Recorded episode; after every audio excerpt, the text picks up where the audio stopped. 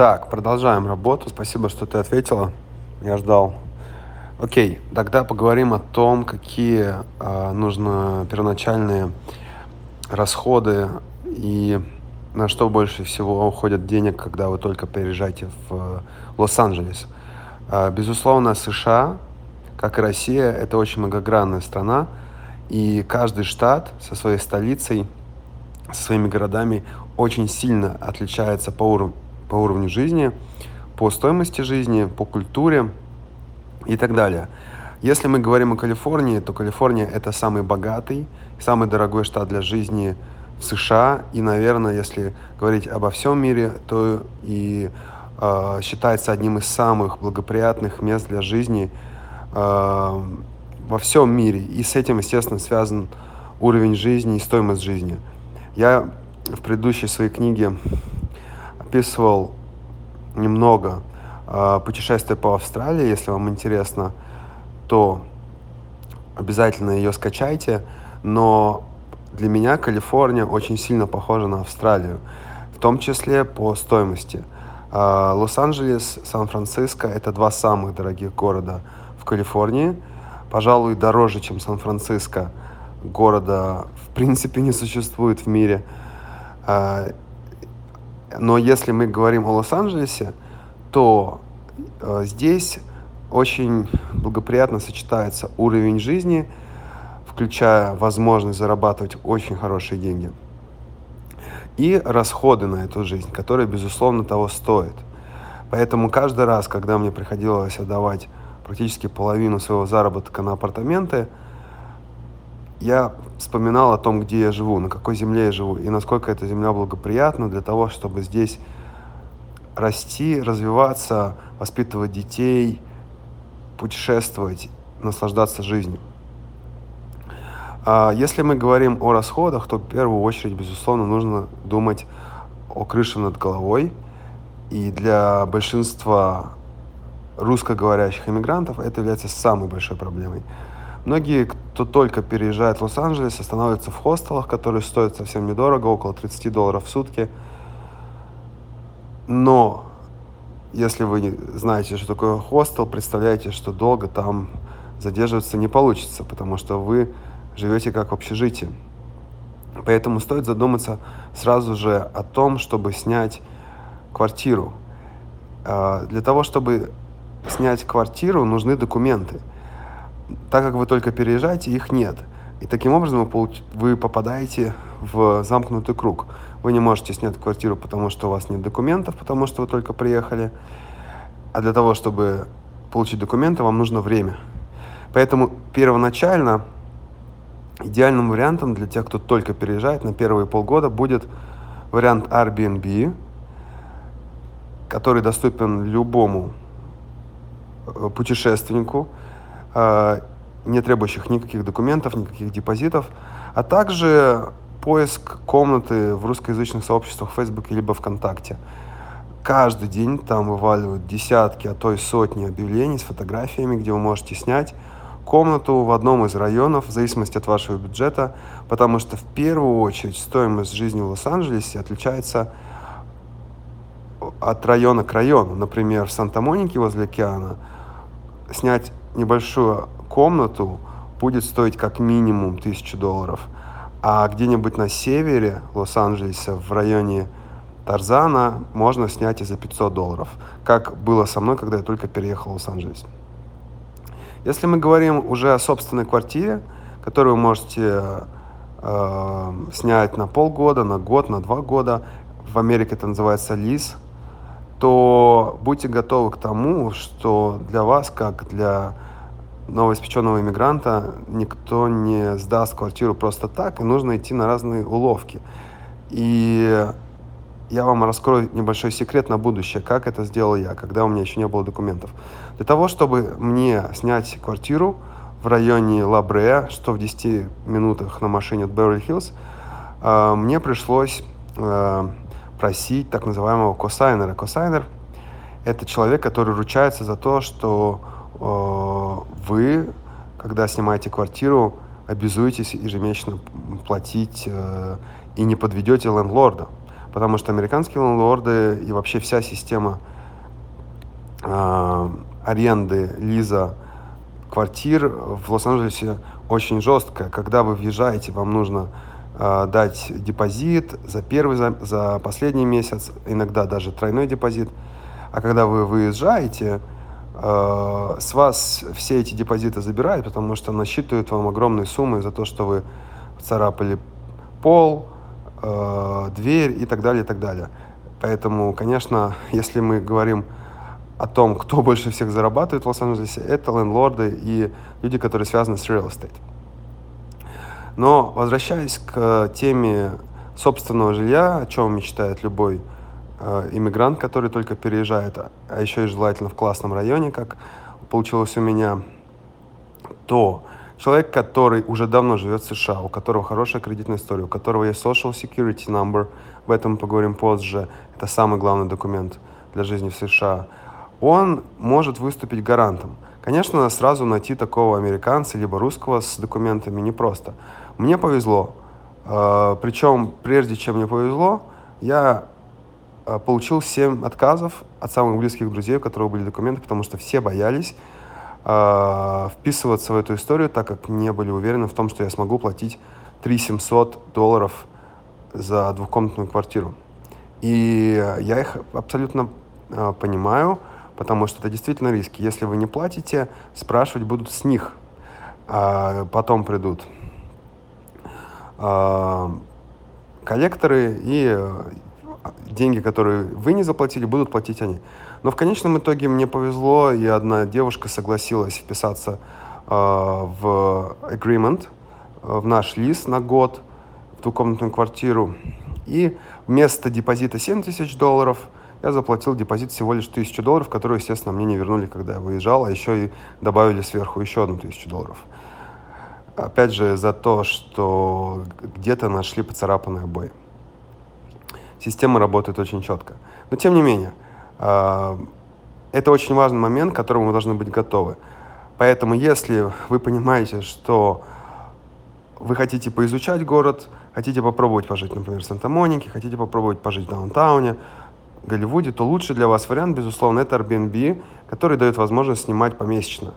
И в целом, учитывая, сколько бюрократических моментов необходимо решить для того, чтобы заехать в собственную квартиру на год, идеальный вариант для начала – чтобы лучше узнать, вообще подходит вам Лос-Анджелес, либо нет, это, конечно же, Airbnb. Вы оплачиваете онлайн за один месяц. А, вы можете найти однокомнатную квартиру совершенно спокойно за полторы тысячи долларов, за две, и заезжаете уже с мебелью. Для многих это тоже будет большим вопросом, потому что заезжая в новую квартиру, вы заезжаете в совершенно пустую квартиру, естественно, и вам необходимо купить диваны, кровати, столы, стулья и так далее, и так далее. Это что касается квартиры, это самый важный вопрос, пожалуй, и самый большой расход, когда вы только переезжаете в Лос-Анджелес. Поэтому не спешите подписывать лист, не спешите э, давать двойной депозит, не спешите просить своих друзей быть с вами в, в агреементе. Лучше попробуйте первые три месяца, полгода пожить в разных районах, поснимать через Airbnb, либо же через русскоязычное сообщество, где также совершенно спокойно можно договориться и заехать с минимальным депозитом, например, 500 долларов. Если мы говорим о, другим, о других расходах в первые полгода жизни в Лос-Анджелесе, а, то помимо самого большого расхода, который, по моему опыту, забирает около 60% ваших доходов и сбережений, а, к другим расходам относится, естественно, питание. А, опять же, в зависимости от того, как вы привыкли питаться, в Лос-Анджелесе вы сможете найти э, кухню по совершенно разным ценам и на любой вкус, потому что, опять же, Лос-Анджелес это не один город, это много городов в одном. В Лос-Анджелесе вы найдете армянский квартал Глендейл, китайский квартал Чайнатаун, японский квартал Литл Токио, корейский квартал Кореятаун, э, Голливуд, Вест Голливуд, э, прибрежные кварталы, такие как Санта-Моника, Венес-Бич, Марина Дель Рей и так далее. И в каждом квартале будет своя культура и своя кухня. Именно Это является одной из самых важных причин, почему я переехал в Лос-Анджелес, а не в любой другой город США, потому что в одном городе вы встречаете все культуры мира, все кухни мира. И э, э, в среднем покушать на одного человека в любом ресторане, в любом квартале будет стоить около 30 долларов. Э, на одного человека вы можете совершенно хорошо э, пообедать либо поужинать. Если же мы говорим о более дорогих ресторанах, которых, естественно, в Лос-Анджелесе просто сотни, как правило, они находятся в Беверли-Хиллз, то там э, можно отдать 100 долларов, а если вы пришли с любым человеком, то и 200-300 долларов. Поэтому, опять же, если вы привыкли э, не готовить дома, а питаться в ресторанах, в Лос-Анджелесе огромный выбор. И э, у меня в этом плане довольно большой расход, потому что я не готовлю дома, всегда люблю пробовать новые места. Поэтому думаю, что в месяц как минимум тысяча-полторы долларов уходит только на то, чтобы покушать на одного человека. А если у вас большая семья, то умножайте. Если же вы готовите дома, что опять же рекомендуется, наверное, на начальном этапе, когда только переехали в страну, если у вас небольшой бюджет, то для вас тоже огромный выбор различных магазинов, различных продуктов э, по разной ценовой, э, по разным, в разном ценовом диапазоне, начиная от таких магазинов, как Ральфс, где можно купить большую корзину продуктов на 100 долларов, и заканчивая такими, как Иерихон, Беверли-Хиллз, где минимально вы потратите долларов 300 на то, чтобы купить все необходимые продукты э, на неделю. Поэтому, опять же, все зависит от того, где вы, э, в каком районе вы проживаете, и также какой у вас бюджет на продукты, потому что есть магазины, если мы говорим в сравнении с Россией, такие как Перекресток, общего пользования, куда приходят все и закупаются. Кстати, забегая вперед, скажу, что в Америке очень сильно развита социальная поддержка, и если вы приехали в страну с детьми, э, или вы многодетная мама, то для вас существует бесплатное питание. Вы можете получить специальные карты, по которым вы закупаетесь в таких магазинах, как Ральфс. Э, вам выделяется, в зависимости от количества детей, от 1000 долларов в месяц. И на 1000 долларов вы можете покупать продукты. Поэтому в этом плане, мне кажется, в Лос-Анджелесе никаких проблем нет. Каждый сможет покушать, купить себе все необходимое для того, чтобы готовить дома. А те, кто привык питаться очень органично. Существуют такие магазины, как Whole Foods, где цены в два раза дороже, но зато они гарантируют, что фрукты, овощи и мясо там абсолютно без химикатов. Следующий расход – это, безусловно, транспорт, потому что Лос-Анджелес – это город машин. В нем, в этом городе никто не ходит. И если вы привыкли, например, что в Москве можно выйти из подъезда и пойти погулять, то в Лос-Анджелесе это невозможно. Вы выходите из дома, садитесь в машину, едете в определенный район, паркуетесь, и дальше вы можете прогуляться. Например, в Санта-Монике существует огромное количество красивых э, набережных, где можно прогуливаться и встречать очень много красивых людей и туристов. То же самое относится к Голливуду и так далее. Э, то есть Лос-Анджелес это город, который растянулся на много-много-много кварталов, до которых нужно ехать. И уже находясь в этом квартале, вы можете гулять.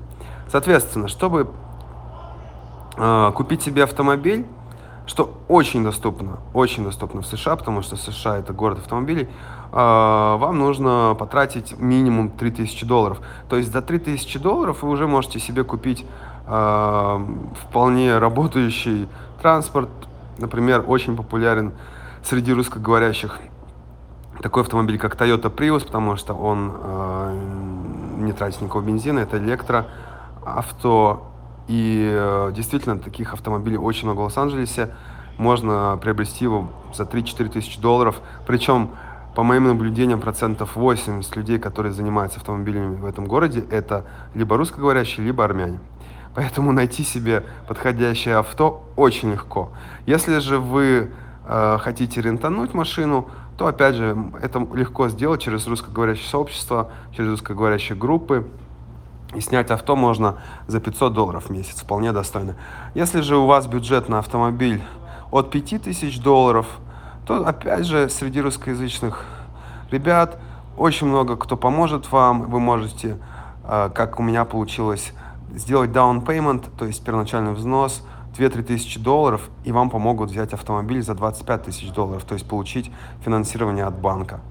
А, поэтому в плане автомобиля абсолютно легко. Когда у вас уже есть свое авто, которое вам финансировал банк, вы платите ежемесячный, а, ежемесячную плату. В моем случае с Мерседесом 2016 года это всего лишь 500 долларов в месяц. И таким образом а, в течение трех лет вы выплачиваете свою машину. Либо ранее, если вы хотите быстрее закрыть ваш кредит.